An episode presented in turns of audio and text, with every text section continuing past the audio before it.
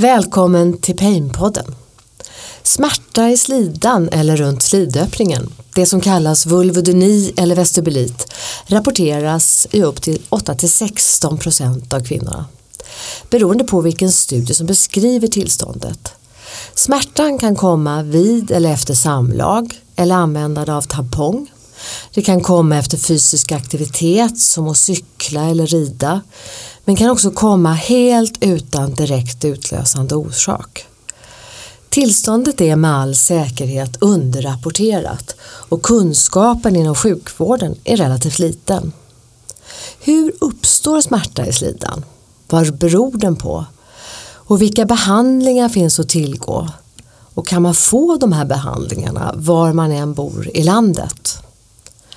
Kan fysisk aktivitet och KBT vara hjälpsamt vid vulvodyni? Och samvarierar vestibulit och vulvodyni med andra smärttillstånd? Sker samma typ av förändringar i kroppen vid den här smärtan, det som vi kallar för sensitisering, det vill säga blir man mer känslig för stimulering runt slidan om smärtan kvarstår en längre tid. Det och mer om ska vi prata om i det här avsnittet av Painpodden. Jag heter Gunilla Brodda Jansen och är smärtläkare.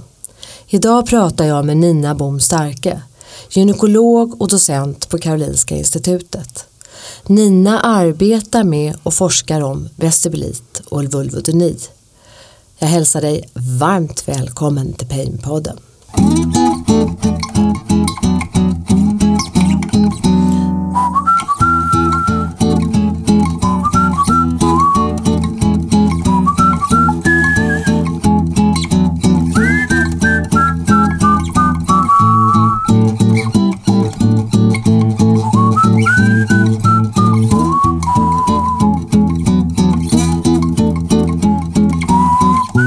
Hej Nina, välkommen till Painpodden. Hej och tack så mycket. Du, eh, du kan väl börja lite och berätta hur du hamnade inom det här området? Ja, det är faktiskt en tillfällighet eh, för att jag eh, gjorde min ST-tjänst, alltså min specialistutbildning till gynekolog på Danderyds sjukhus under 90-talet och signalerade väl till mina kollegor att jag var intresserad av att forska och då var det en äldre kollega som kom till mig och berättade om att vi har ett intressant projekt. Det finns ett väldigt underligt tillstånd med samlagssmärta hos unga kvinnor som man inte vet så mycket om, man vet inte vad det beror på, eh, vet inte riktigt hur ska, vi ska behandla det. Men vi har en idé då om ett forskningsprojekt, undrar om du skulle vara intresserad. Så eh, ja, men jag blev nyfiken då så de berättade lite mer och kom ihåg att vi åkte tillsammans till eh, National Institution of Health som hade, faktiskt hade en, en stor kongress just om vulvodyni eller vulvasmärta. Så att, eh, och då, det här är 1997 och då fanns ju väldigt lite studier och väldigt lite kunskap. Så att det var väldigt roligt att åka över. Dels hann jag läsa alla de, alla de få studier som fanns i ämnet. De hann jag läsa in mig på. Sen träffade jag alla personer som, i princip som hade skrivit de här artiklarna redan från början innan jag ens hade träffat en patient. Och så på, den, ja, på det sättet var det då, sen blev det ganska naturligt att jag också då tog hand om de här patienterna i kliniken. Mm. Så det var en tillfällighet. Mm. Det kommer vi prata mer om sen, men jag tänker att, att just att du var en av de första som, som forskade på det här i Sverige så eh, har det ju också uppmärksammats ganska mycket mer sen 97 när du började, eller hur? Ja, det har ju hänt väldigt mycket. Som jag sa, att jag kunde, jag kunde läsa de här artiklarna, kanske var 150-200 artiklar som fanns då i slutet av 90-talet. Och nu finns det ju väldigt mycket mer publikationer. Så mm. det, och det forskas ju runt om i världen på ett annat sätt idag än vad det gjorde då. Men det är ju fortfarande eftersatt kan man säga. Det mm. behövs ju väldigt mycket mer forskning. Mm. Du, innan vi går in på det här med hur, hur så här smärtan kan te sig och vad som man vet från forskning. Men vad är smärta för dig? Jag frågar alla det så det får du också svara på. Ja, det är personligt. Jag har haft lite ont i, mina, i mitt liv. Jag tror att om man har så riktigt ont, jag tror kanske är den här extrema obehagskänslan som är förknippat tror jag, med smärtan. Eh, att hela kroppen reagerar, alltså man känner sig oerhört olustig. Mm. Eh, om, det, om det är liksom att man gjort illa sig ordentligt. Mm. Hela kroppen påverkas, ja, hela, hela kroppen. även om det är en kroppsdel ja, som hela, gör man ont? blir liksom, ja, liksom verkligen fysiskt eh, man mår dåligt fysiskt och psykiskt också antagligen. Ja, väldigt obehagligt. Gäller det de kvinnor som har vestibulit och vulvodyni också? Alltså de är ju, det här är ju, alltså den vanligaste gruppen kvinnor som vi kommer att prata om idag det är ju de som framförallt har, har ont när de då försöker ha sex eller använder tampong som du nämnde inledningsvis eller om man ska göra en gynundersökning, till exempel ta ett cellprov, så där, det, det gör ju jätteont på dem men de har ju oftast inte så ont annars utan det, det är ju faktiskt mer konsekvenserna av deras smärta som är det jobbigaste för patienten eller för mm. de här kvinnorna som mm. drabbas då. Mm. Så det är en liten annan typ av smärta. Alltså de har ju, det sätter igång massa, massa reaktioner i deras kropp också då såklart. För det är ju kopplat då kanske till en sexuell aktivitet och en relation och jag menar det är så mycket annat som är involverat i den stunden när de har ont. Mm. Men de, de vaknar inte på natten och har ont eller alltså, om du förstår vad jag menar, de verkar mm. inte hela tiden nej, utan nej. det är mer en intermittent smärta som är utlöst av, av eh, kontakt med vävnaden. Mm. Det ska vi verkligen prata mer om för jag tycker det är spännande för det skiljer sig kanske lite från andra långvariga smärttillstånd. Ja. Du, om du bara beskriver lite grann, vestibulit, vulvodyni, vad, vad, är, vad är det och vad är skillnaden? Eh, nej men alltså det, man har ändrat klassificeringen eller terminologin för det här tillståndet. Man kan, jag tror att det är väldigt inarbetat hos, hos många. Många kvinnor känner nog till begreppet vestibulit, att det är liksom kopplat till smärta vid samlag. Men man har då valt att eh, ta bort eller ändra den termen till att kalla det då för vulvodyni som är vulvasmärta. För, och vad är vulva för något? Då? Ja, vulva det är den yttre delen av kvinnans genitalia. Mm. Det är alltså eh, blygdläppar och, och området liksom utanför slidöppningen, det, det är vulva. Eh, och, man vill då vill ha, och det är också en sign, signal till att det här ska klassas som ett smärttillstånd. Det här är inte per se en sexuell eh, funktionsnedsättning utan, utan det här är, är ett smärttillstånd. Mm. Och, och, med det sagt så säger du också att det, det, finns ganska många mekanismer som är liknande som andra smärttillstånd. Ja, absolut. När man forskar om mekanismerna. Ja, absolut. Det, det, det är det. Mm. Som vad då? Nej, men alltså man tittar på olika typer av smärtmekanismer. Och de de ytliga, alltså de här smärtmekanismerna som händer ute i vävnaden och, och hur signalen går från den går liksom utifrån och in och, och vad som händer med smärta eh, upprepad smärta och smärtinflöde hos, hos eh, individer som drabbas av smärta och, och hur det ändras över tid och, och det finns ju massa likheter med andra, andra mm. smärttillstånd och samsjuklighet ser väldigt lika ut mm. också. Mm. Eh, så att Samsjuklighet med psykisk ohälsa. Ja, mm. psykisk mm. ohälsa. Jag skulle vilja säga att de här eh, man ska sällan generalisera då, men, men, men det finns ju tydliga data på framförallt ångestrelaterade problem finns ju samtidigt eh, med, med det här tillståndet. Den enda som också, eller som är intressant med den här gruppen är också att de, de är ganska unga. Till skillnad, alltså, annars tror jag, nu du är bättre på det än vad jag är, men, men, men jag skulle tro liksom att kronisk smärta kanske ökar mer i, lite grann i ökad ålder. Men de här är ju unga de här kvinnorna mm. och det är ju också det som har gjort att, att vi är liksom väldigt nyfikna på vad, vad, vad, är, vad är det här? För vi mm. vet fortfarande inte exakt vad det är som Nej. orsakar det. Men, men, men så tillståndet i sig är väldigt intressant då, det är unga, unga kvinnor som drabbas och, eh, och den här samsjukligheten och, och ja, att det är väldigt komplext. Ja. För, för precis som med andra smärttillstånd skulle jag säga så finns det ju olika ingångar till att förklara vad den här smärtan beror på. Du kan ju beroende på vilken grundyrkes tillhörighet du har säga att det här är ett rent psykologiskt fenomen till, nu tar jag extremerna, mm, ja. men till att du säger att här finns förändringar i nervsystemet, här hittar vi förändringar om vi tar ett litet vävnadsprov så ser vi en vävnadsförändring eller nerverna reagerar på ett annat sätt eller man kanske till och med har en svampinfektion som gör att man blir mer känslig. Kan du säga någonting om det? Därför jag tycker att det här är spännande utifrån att det här ser vi ju även i andra smärttillstånd, mm. fibromyalgi till, inte minst. Jo men det, man kanske ska börja och beskriva att, att eh, det, vi har ju då kan man säga grovt sett två grupper av patient, patienter och det, det, är ju de som alltid har haft ont, alltså en, en, kvinna som aldrig, alltså redan när hon börjar använda, försöker använda tampong märker hon att det gör ont och sen gör det ont när hon, hon debuterar sexuellt och försöker ha samlag. Så att och då undrar man ju lite grann, vad har hänt? Varför, är hon, varför drabbas hon? Vad har hon för bakgrund? Så att säga. Och sen har du den andra kvinnan då som där allting har funkat utmärkt och har kanske en lång relation och sen plötsligt får hon då, precis som du säger, kanske upprepade svampinfektioner. Eh, och så börjar smärtan trigga igång. Och det, just eh, kopplingen till svamp det är ju den starkaste eh, orsakssambandet ändå som, eller associationen som, som vi har funnit hittills. För det, dels är det alldeles för många patienter som berättar precis samma historia. Och sen så finns det en del experimentella studier också som, som visar då hur starkt, eh, mycket stark inflammation en, en ordentlig svampinfektion är i hud och slemhinna och gör du det här upprepade gånger så finns det en väldigt fin studie där man har har liksom skapat svampinfektioner hos små möss upprepade gånger och då märker, sen kan man märka deras smärtkänslighet i deras små vulvor och märker Oj, då liksom hur, hur de efter två, tre infektioner, hur de hoppar upp då blir otroligt smärtkänsliga som mm. kvarstår. Och den studien är, är, väldigt snygg för den passar precis i min bild av vad som händer med eh, mm. kvinnorna. Och skulle man översätta det då så skulle man säga att här har man då någonting, en svampinfektion eller någonting mm. som, som retar de nerver, vi har ju väldigt mycket nerver i slidan. Ja. För vi vill ju känna också. Men, ja. men om man då retar dem mycket och länge med till exempel en svampinfektion. Även när svampinfektionen har läkt ut så är de fortfarande mer lättretliga. Eller att den här kostigen in till ryggmärg och hjärna blir mycket mer lättväckt. Ja, kan man tolka det så? Ja, så, så det är ju så vi förklarar det för, för kvinnorna som kommer till oss. Mm.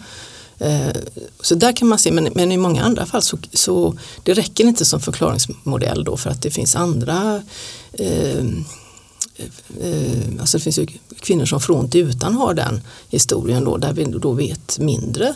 Där vi kan, så att vi vet, det, I nuläget är väl att vi tror att det finns många olika saker som kan trigga eh, smärtan. Också det här att vi pratar ganska mycket om, om unga kvinnor som då börjar ha sex och att det faktiskt gör ont, att de kanske inte riktigt eh, har lärt känna sin egen sexualitet och de kanske har en del sex som kanske inte är på deras egna villkor riktigt utan att för den skulle kalla det för övergrepp men att de kanske har sex som inte är så bra för dem.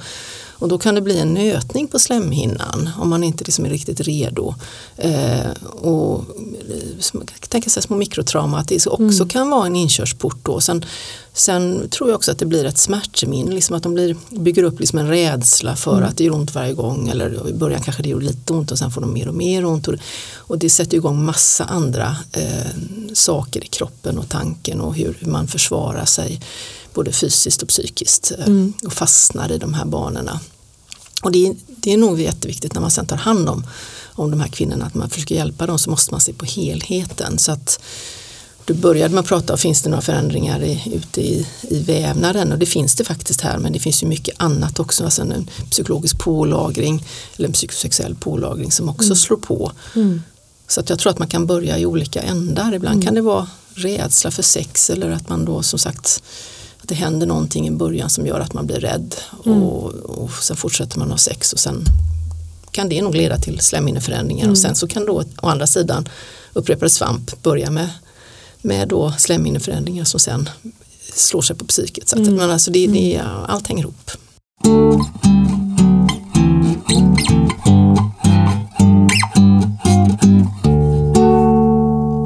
Kommer jag tänka på en sak. Vi vet ju att det är ganska många unga idag som äter antidepressiva, SSRI-preparat. Mm. Och där vet vi att de, det finns ju en påverkan på eh, ja, både att minska salivproduktion och då tänker jag fritt här skulle det kunna minska alltså produktionen utav att bli blöt eller fuktig jag vet, Jag kan inte säga det. det, det eh, kan inte säga om det är samma mekanismer riktigt för att mm. upphetsning, vid sexuell upphetsning hos kvinnan då så det här transudatet eller vätskan det kommer ju liksom från, mycket från slidslemhinnan. Eh, jag vet inte riktigt om vi har precis samma receptorer där nej, riktigt. Så att man, men de här preparaten slår ju också på sexlusten mm. då så att det mm. kanske kan också vara den vägen man kan tänka sig och då skulle man, får man väl se det som en, en bidragande orsak. Mm som så många andra möjliga vägar så att säga. Mm. Det är bra att du säger, för det är ju inte bara en orsak. Verkligen Nej, det är det inte. verkligen inte. Utan man blir, ju längre man har jobbat med dem, alltså jag har träffat oerhört många patienter eh, eh under, under åren och ehm, eh, eh, man blir väldigt ödmjuk för deras historia så att man, man inser att varje kvinna som kommer med sin berättelse hon är liksom unik, man måste möta henne där Mm. hon är. Så att, eh, ja. Du, innan vi går vidare på nästa del, bara, ni har också tittat lite på att det finns ärftliga eller genetiska faktorer till det här.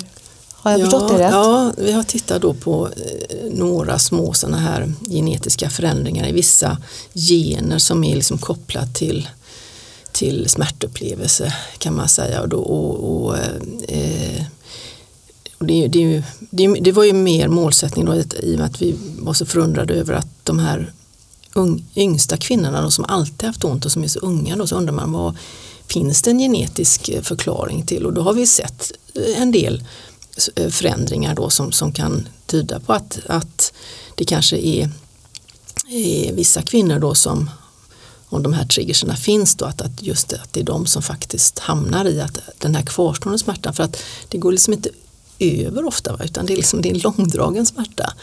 Så att det har vi tittat på. Mm. För det tycker jag är en viktig fråga alltid, men som alltid när, när personen söker för smärta. Hur ser det ut? Har dina föräldrar ont? Eller Ja. har någon i din släkt haft ett långvarigt smärttillstånd? Någon sån studie finns inte riktigt som har sett det sambandet utan i våra studier då har vi mer tittat specifikt på de här små förändringarna i, i gen, smärtmodulerande generna då och bara jämfört kvinnor som har ont och kvinnor som inte har ont. Så att jag kan, har inte sett den här familjära typen som du kanske funderar på men, men det är nog mer att den här studien, den studien är nog inte gjord. Nej. Nej. To be done, ja.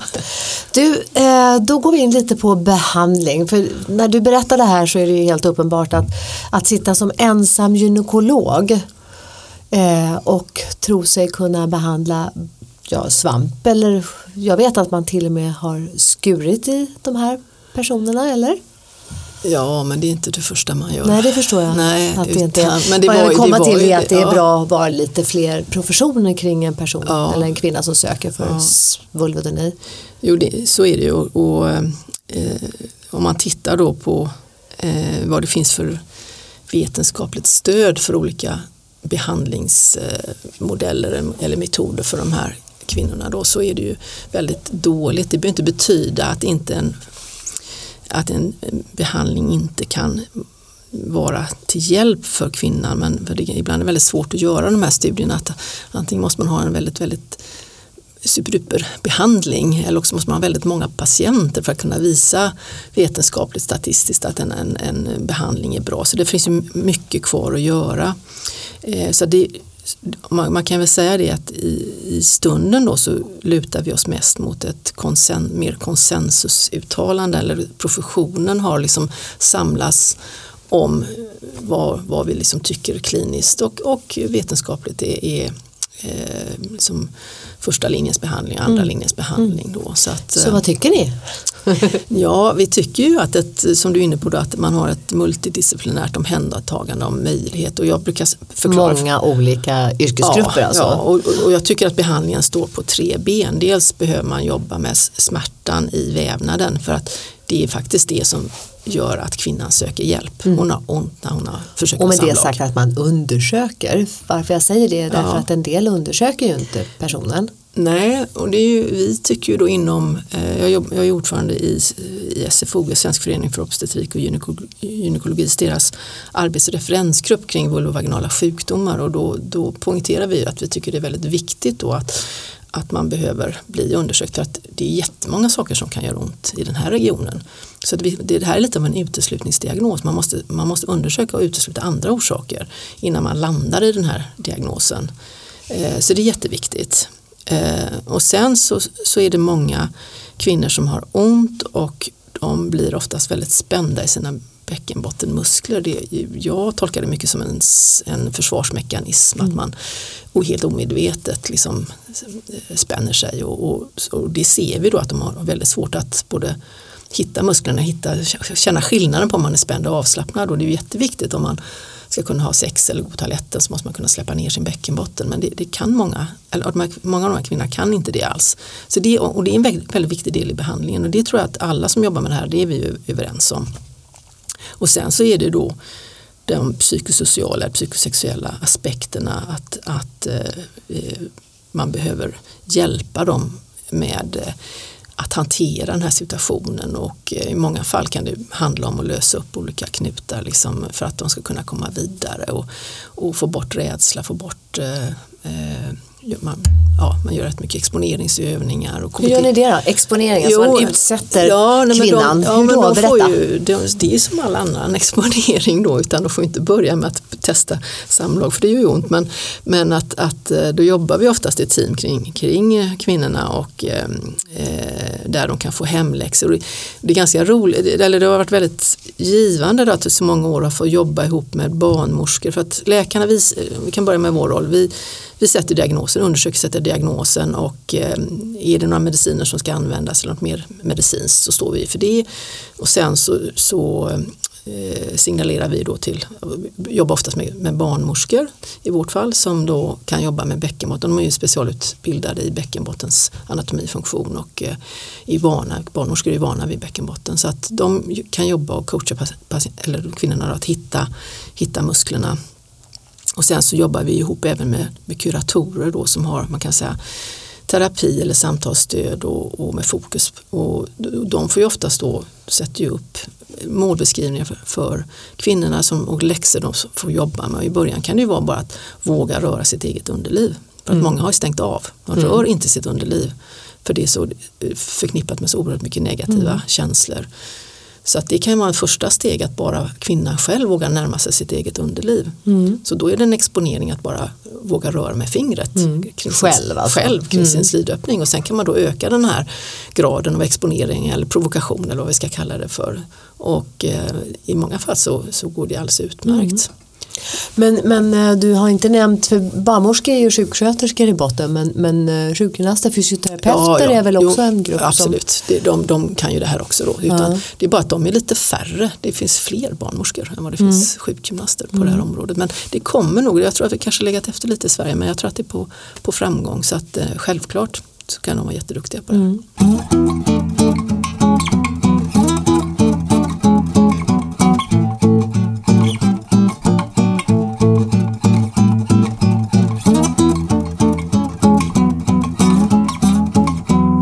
Ehm, du har också haft en, lite, kan berätta om den, alltså just hur man ska lära känna när man är avslappnad eller när man är spänd i slidan. Kan du berätta lite hur, man, hur ni gjorde där i en studie med exponering? Och... Uh, du tänker på när vi hade den här EMG? Ja, det var det jag tänkte på ja. faktiskt. För den, det är ju ganska, i och med att vi gör EMG, det vill säga när personer är spända i nack och axelmuskulatur så lägger vi på ytliga elektroder ibland och så får personen höra ja. hur spända de är. Det blir ett mm. annat ljud i EMG-ljudet ja. om man är avslappnad eller spänd. Och ni gjorde lite Vi gjorde samma, samma sak då för att då finns det speciella sådana här prob, prober då, eller små eh, instrument som man kan försiktigt, som är ganska smala då, som man kan försiktigt föra in i slidan. Som, är som en liten tampong? Ja, en liten tampong, lite ja. grövre var, var den då, men som är kopplad till en sån här elektrod där de då och, det passar, ju, passar de kvinnor som har svårt att, att hitta, alltså det är inte så himla lätt att hitta sin bäckenbotten. Och då fick de en, en apparat till den här där man kunde se att om man kniper så fick man liksom en ljus, en, en, lamp, en lampa som liksom lös eller klättrade upp på en steg. Eller man kunde också koppla ljud till då att ju bättre de kunde spänna ju mer ljud fick de och sen så mm. tvärtom då om de slappnade av i början så kunde den här röra sig under, över ett ganska litet spann kan man säga, min och max. Då, men ju bättre de blev så, så blev, blev det här spannet mycket större och vi hade också grafer man kunde fånga det här på en, på en, en kurva som var, mm. de blev jätte, jätteduktiga. Så de själva kan se ja. när och hur de slappnar ja, av. Ja. ja. det tycker jag låter väldigt bra. Sen kommer man väldigt långt med faktiskt att det här att man använder sina egna fingrar för det är också en biofeedback. Eh, instrument kan man säga. För i sitt eget finger känner man ju också då, ja, nu hittar jag knipet, nu hittar jag avslappningen och hur man då också kan försiktigt göra små töjningsövningar. Alltså vi är väldigt noga med att man ska ligga under, vi tycker att man ska ligga under, under smärttröskeln, inte, inte utlösa smärta. Nej, det utan. Ja, eh, så, att, så det finns, man kan säga det att när det gäller bäckenbotten och det så ger vi, ger vi kvinnorna instrument och verktyg och mm. hur de kan jobba hemma. Mm. Bra. Du, eh, och det är ju ganska lika, även om det är mer specifikt här förstås, men med en annan typ av smärtbehandling. Det vill säga att man eh, lär sig skillnaden på spänt och avslappnat läge. Ja.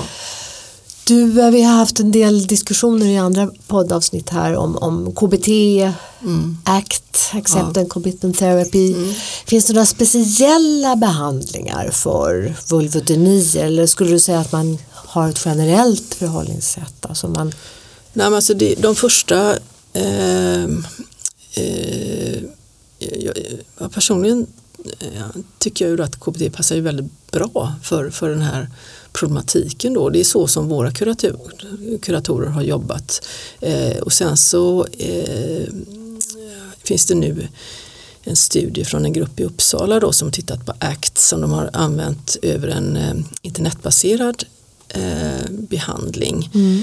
eh, som jag tycker är ett väldigt smart eh, drag och som jag har funderat på själv just för att kanske kunna nå ut till kvinnor som då kanske bor i lite mer avlägsna delar av vårt land och som inte har tillgång till bra vård så skulle just eh, internet, internetbaserad behandling kunna fungera. Mm. Eh, så att det finns sådana studier som, som är på gång. De är inte publicerade riktigt än, ännu då. Eh, men, men det tror jag kan vara ganska lovande. Mm. Det här med internetbehandling har vi pratat om nästan i varje Ja, avsnitt okej för då, det ja. gör ju att, att faktiskt vi får en tillgång. Mm. För ni är inte så många gynekologer som håller på med det här i Sverige. Det finns inte så många fysioterapeuter som du sa och eh, vi kan inte klona KBT-terapeuter vare sig de är socionomer eller, eller psykologer. Så att det är ju väldigt bra om man kan få tillgång till ett internetbehandlingsprogram.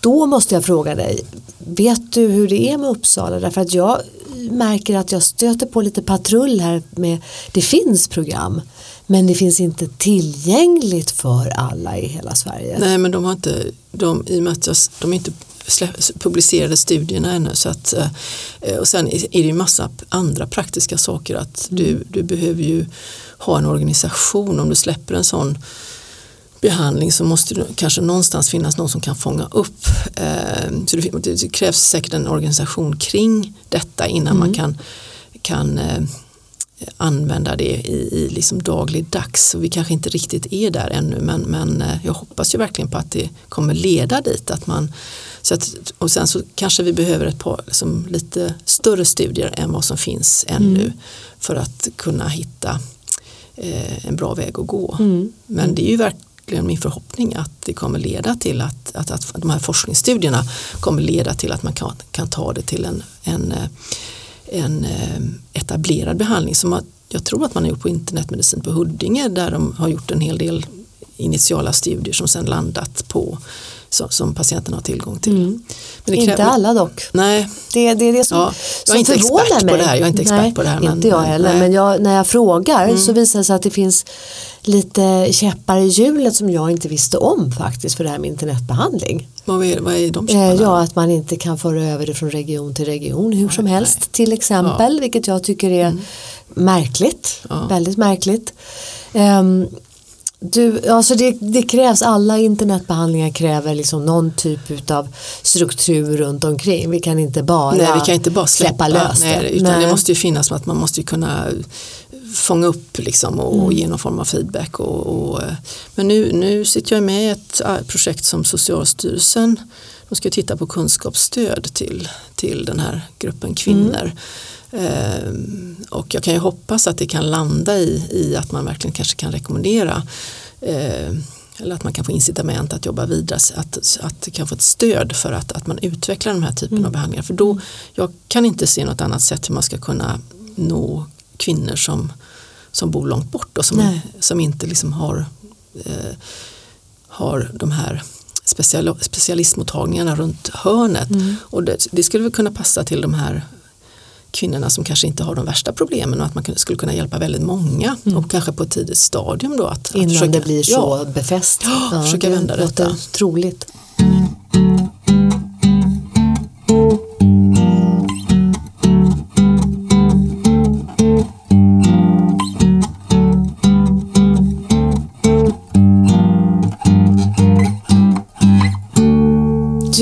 Innan vi rundar av så, så eh, skulle jag gärna vilja prata med dig om nu. Jag är ju rehabiliteringsmedicin och smärtläkare. Eh, Så att jag träffar ju personer som har haft smärta väldigt länge och de har haft ont i alla möjliga kroppsdelar inklusive i slidan. Ja. Men när jag frågar dem, då som inte är gynekolog och jag kan inte undersöka gynekologiskt, så visar det sig ju att många säger att ja, jag har ont där men sen har jag ont eh, i huvudet och jag har ont i nacken och jag har ont generellt över hela kroppen. Och så ber jag dem fylla i en smärtteckning och då visar det sig ju att skulle jag sätta diagnos så kanske jag inte skulle sätta vulvodyni-diagnos utan kanske fibromyalgi-diagnos eller kanske någon annan diagnos, nacksmärta eller så. Så min fråga till dig är, vad tänker du? Ser du att, eller beroende på hur man frågar så får man olika svar, tror du det? Ja, det så kan det säkert vara. Eh, eh, vi har ju, vi, har, vi kanske ska börja med smärtteckning då. Vi har ju andra frågor, vi frågar väldigt mycket om andra smärtor eh, när vi träffar patienterna. Eh, men det är klart, de kom ju de kom ju hit, eller de kom ju till oss och beskriver sina besvär ganska, ganska mycket. Men det självklart sku- skulle vi säkert missa, missa en del och att, att en del har mycket andra problem av en sån grad som vi inte riktigt får grepp om. Och det är klart att de här det skulle ju vara önskvärt att man kanske kunde arbeta ännu mer med andra smärt eh, och framförallt de här som har det absolut jobbigaste där vi har svårt att få det här att vända och som har mycket annan samsjuklighet och, och, och, och annan smärta i kroppen så skulle vi säkert vinna på att jobba, jobba ihop. Eh, det tror jag. Det tror jag med. Vi har mycket att vinna av samarbete. Mm. Ja, Verkligen. ja. Du, ehm, någonting som du vill tillägga nu till vårt samtal? Nej, men jag tycker att, eh, jag brukar säga som ett huvudbudskap tycker jag liksom att man ska reagera på om sex gör ont. Man ska inte ha, sex ska inte göra ont. Nej. Och jag, min förhoppning och önskan är ju liksom att man kan jobba mer preventivt. Där man då kan satsa väldigt mycket kanske på vår yngsta population och de som kommer knutna till ungdomsmottagningar. Att man då kan öka kompetensen och både på eh, på ungdomsmottagningar på alla nivåer och, och eh, även bli bättre på information kring just sexuell hälsa och även hos, hos våra unga, både unga män och kvinnor, liksom att, att det ska faktiskt inte göra ont. Eh, och att man då tar de här signalerna på allvar. För vi, jag tror jag är helt övertygad om, i och med att jag har jobbat så länge, att, att ju tidigare man kan komma in, ju lättare har man att vända ett, ett smärtbeteende. Eh, skulle jag tro i alla fall att man, man eh, kan mota väldigt många som inte Om en behöver gå- smärtbeteende är rädslan att det ska göra ja, ont. Ja, att man Ja. fastnar i det här, att, Ja. att man har fått rätt omhändertagande. Men det kräver ju insatser, det kräver utbildning av, av Mm. eh, professionen men även av om, alltså våra vår befolkning, att man, man Ja, reagerar på rätt Ja. signaler. Hur det är att leva med smärta. Ja. Och sen tycker jag också att, att, jag, att det här är så underrapporterat. Att, eh, du nämnde i början då ett, en viss procentsats, alltså det finns ju inte egentligen någon riktigt bra studie. Som, Jag tittade på några Ja, studier ja, ja. så det var det jag såg. Men det är det som rapporteras och eh, Socialstyrelsen gjorde en kartläggning 2018 om detta då och då tittade på, på svenska registerdata och då ligger ju prevalensincidenssiffror mycket lägre men det beror ju på att det är bara specialiserad vård. Det här har vi inte med öppen vård, vi har inte med ungdomsmottagningarna. Så att det, och sen, så att det, det, det, det är jätteunderrapporterat, det är jag helt övertygad om. Eh, så att man kan öka också ja, kunskapen överlag kring de här kvinnorna och, och göra dem lite mer eh, uppmärksammade så att så eh, kanske det händer någonting mer också. Och att det är okej att andra söka ändan. för det. Ja, att det är okej Ja. att söka för det. Men då behöver vi också kunna ta hand om dem. Ja, så är det. Ja, Jag tror vi slutar där. okej. Tack snälla Nina för att du kom till Painpodden. Okej. Jättebra samtal. Ja, tack så mycket.